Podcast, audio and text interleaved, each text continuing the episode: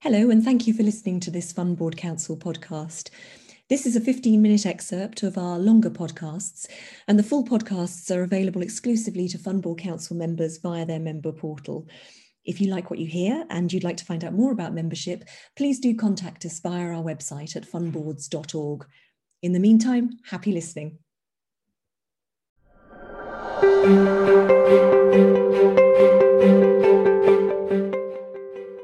Good afternoon. If you're just joining us, welcome to the Fund Boards Council webinar, where we'll be discussing the SDR and how fund boards are preparing. And I'm even more delighted to welcome our speakers who very kindly have given up their time. Uh, we have Susan Spiller uh, from Royal London Asset Management. We have Martin Kearney, who's joining us from Liontrust, and Dawn Hyams, who is an independent non-executive director, uh, currently sits on the St. James's Place Unit Trust Group board. So welcome to all three of you. So with no further ado, I'd like to uh, invite each of our panelists to introduce themselves. And I'm going to start with Susan. Great, thank you. Uh, so as Brandon said, I'm Susan Spiller. I am um, head of proposition at Royal London Asset Management. And I also sit as executive director on uh, one of our UK fund uh, boards. Lovely. Martin.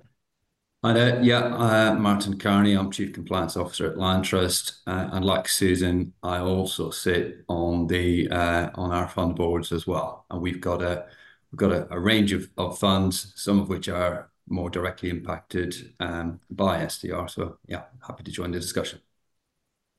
Dawn. Thanks, Brandon. Yeah, as, as you said, I'm an independent non-exec director for SJP's fund board. Um, I also consult to the Wisdom Council, and through them, have been working with the Investment Association and some of their policy responses to SDR. And for my sins, I've been sitting on the FCA's Disclosure and Label Advisory Group uh, with, as, as the customer voice in, in the mix on all of this. Brilliant. Well, I'm delighted we've got representation from executive and non-executive directors and, and quite a breadth of different things that we uh, hopefully can draw upon today. So let's let's dive right in. And the first question is starting very, very high level for a moment. How is your firm approaching preparing for the SDR in general? And what role do you think the fund board plays in overseeing the work? Uh, or is everything being driven by the investment manager? So really just keen to understand how in each of your organizations, how this is being done. So we'll start again with Susan, if that's all right. Great. So um, yeah, I think probably like any large regulatory project. Um, it all starts with a with a with a gap analysis, with engagement across the business, um, including inputs from compliance, from product, from portfolio managers, quite importantly for this particular registration, as well as areas like marketing. Um, and our approach has definitely been driven by the FCA's timeline, which clearly is anti greenwashing. I know that's slightly beyond SDR, but it's all related. Anti greenwashing in May, the potential to start using labels in July, and then the requirement for the disclosures by the end of the year. So, uh, and you also asked about our, the board more broadly. Clearly, the um, executive directors are very involved because they sit within the business and many of them are part of the project. Um, the independent directors are quite obviously very interested and want to know what we are doing. Um, they are, as they are for all big projects, like with Consumer Duty last year, updated throughout the project, but ultimately, um, the, biz- the business is where the project is driven from. Um, but clearly, we want and ask for um, input and challenges from non, those non-execs, but they are not, you know, th- that's more of a briefing and an input than driving the project. Fair enough. And Martin, what about what about in your shop? Yeah, I mean, I would say it's very similar uh, to, to, how Susan has described it as uh, just there, and um, I think a lot of that, as Susan said, is driven by the, the timelines. There are a couple of key timelines that that take effect quite quickly. Um, and um, quite frankly, I think the business has just almost had to get on with, some of this rather than going through cycles of, board meetings um, to get to get things approved. So uh, the board is kept uh, appraised. They're, interested, obviously, but the board is, cracking on with that. And, similar to, to Susan described it, various parts of the business from compliance, uh, product, fund managers are are involved in that. Um, so yeah, very very similar, I would say. Dawn, what about your side? Yes. so no, you you won't be surprised to hear it. It's, it's not a dissimilar picture. I, I think um, I I would say as a, as a NED, it definitely feels as though oversight of what's happening sits in the board's remit. When you think that the uh, original principles were in the letter that came to the AFM chair. So I think from a regulatory standpoint, there's no doubt that we should be interested as a board.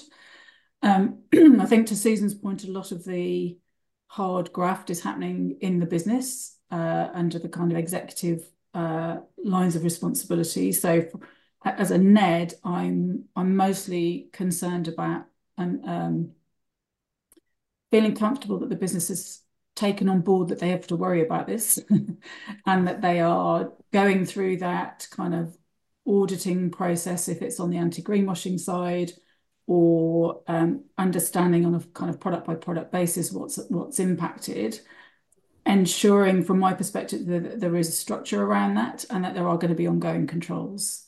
And I, and I think I for me actually that intersectionality between anti-greenwashing, TCFD, SDR, all of these requirements are now kind of handily summarized in the ESG source book. I, th I, think just having an awareness of what the board is expected to have oversight of is helpful. Uh, and absolutely in between board meetings, it's useful, certainly from a personal perspective, to catch up with the team and to understand, just to understand how they're feeling about it, whether or not they have any concerns, and and uh, where the risks are. You know, are there any potential uh, headaches for the business in in implementing all of this? Because there's a lot to do in a relatively short space of time. And, and fascinating there. So you, picked up on uh, a key golden thread to some extent, Dawn, in terms of 2021, we had the Dear Authorized Fund Manager Chair, where, where the FCA very clearly set out some guiding principles for how they expected uh, ESG funds to be overseen and and and and managed in terms of uh, some of the messaging and the anti-greenwashing measures, which, as you say, are not new, but we've now got a deadline looming in in May. Um, yeah. Got the the deadline of sort of December for the for the, the wider SDR, and I wonder if we can talk a bit more about what you are aware from a uh, certainly from a fund board perspective, but of course, Martin and Susan, you'll draw from your executive experience. What's actually going on? What are what are organizations doing to get ready for the anti-greenwashing deadline?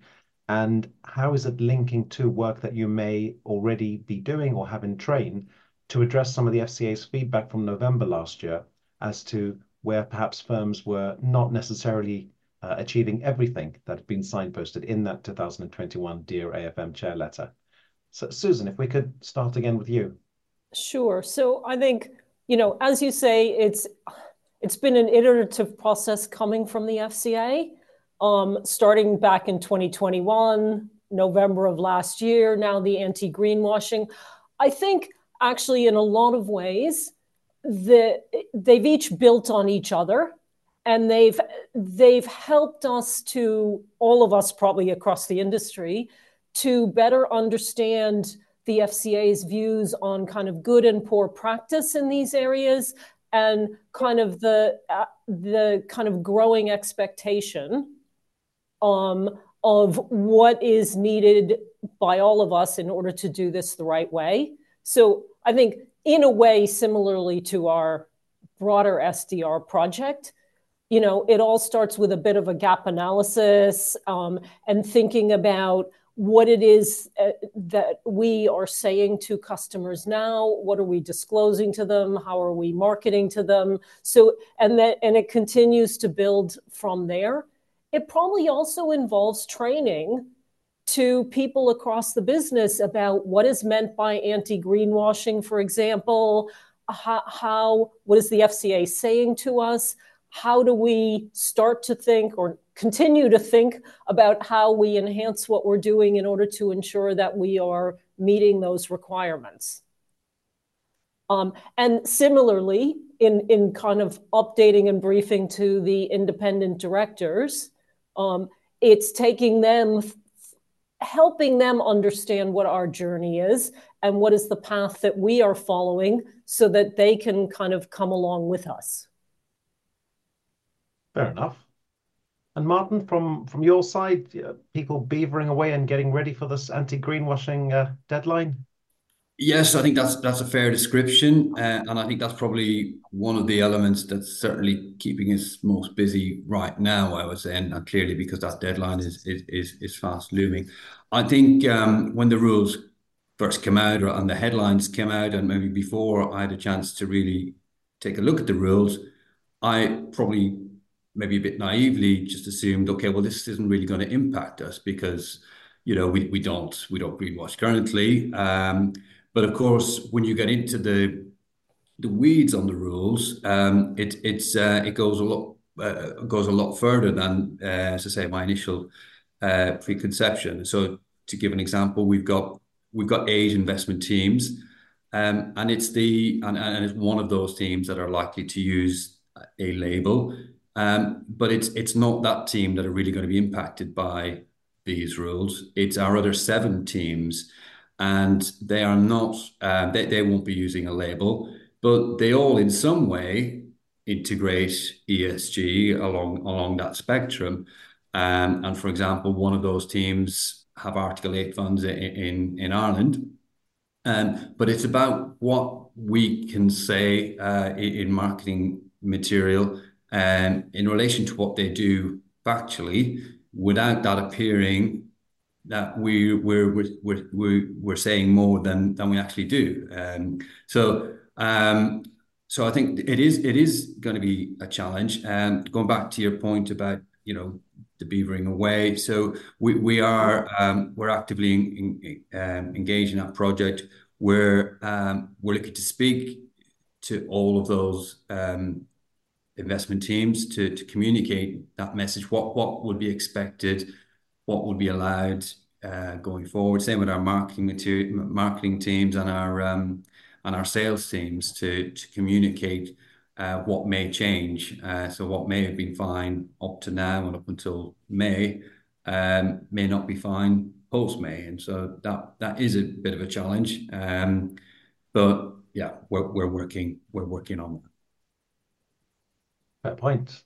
And Dawn, I think drawing on both your, you know, your experience uh, in your in your INED role, but you know, feel free with your other hats on to, to comment on what you see happening in the in the industry. Yeah, I, I think it's it's interesting, isn't it? I think I think the the big focus before um, SDR was published was really thinking about labels and and what would happen with labeled funds. But I I suspect that the bigger headache um, is really going to be around how how you disclose sustainability characteristics for those funds that don't actually meet requirements for a label. And, and, and certainly trying to articulate the, those sustainability characteristics to, to customers when you're not cleanly labeling the fund, I think is going to be a big, a big challenge. And, and it's also about, um, obviously at SJP, we've got the, we have a vertically integrated model. So so I, um, I know that the business are looking at that audit trail from an anti-greenwashing perspective through not just around kind of pure uh, fund uh, and product communications, but really communication that that sits around that product and the advice process uh, kind of through the line, which is is pretty pretty intensive audit, I think, of all of the communication around what for us is largely um, an embedded ESG plus policy. I say plus because we do actually have um, carbon intensity targets and that kind of thing, for example. So it's not just about stewardship. But uh, so I, I think I think it's unpicking some of that expectation and, and really how to clearly articulate uh, that that disclosure piece. I think that's probably a bit of a headache. That's with my kind of non-NED hat on. I think as an INED, it's just about understanding the, the you know the pressures that, that are on the team when they've got so much regulation hitting them in a relatively short space of time and and um, whether or not that kind of regulatory fatigue is impacting resource and and kind of readiness. And i'm not suggesting that there's any lack of intent from the guys to get this over the line but they're just they are juggling so many different pieces at the moment. Anybody who has uh, you know ESG or responsible or sustainable in their job their job title I suspect, suspect is working some pretty long hours at the moment. So I think I think that's my as a NED part of my uh, I just want to be reassured that the, the business can deliver to those deadlines because some of them are pretty tight, particularly where you're looking at reviewing objectives and prospectuses and all that kind of stuff. And as as a board, you do have to worry about that because that feeds into the AOV process, and you know there's all of that cross reference between SDR and consumer duty. So um, I, I think that that complexity um, is where, as, as Susan says, you, you do need a degree of uh, kind of interim updates just to to to have that comfort factor that you that everything's on track. We hoped you enjoyed that uh, 15 minute excerpt. If you did and you'd like to find out more about how you can access the full recording uh, or about FBC membership in general, please contact us via our website at fundboards.org.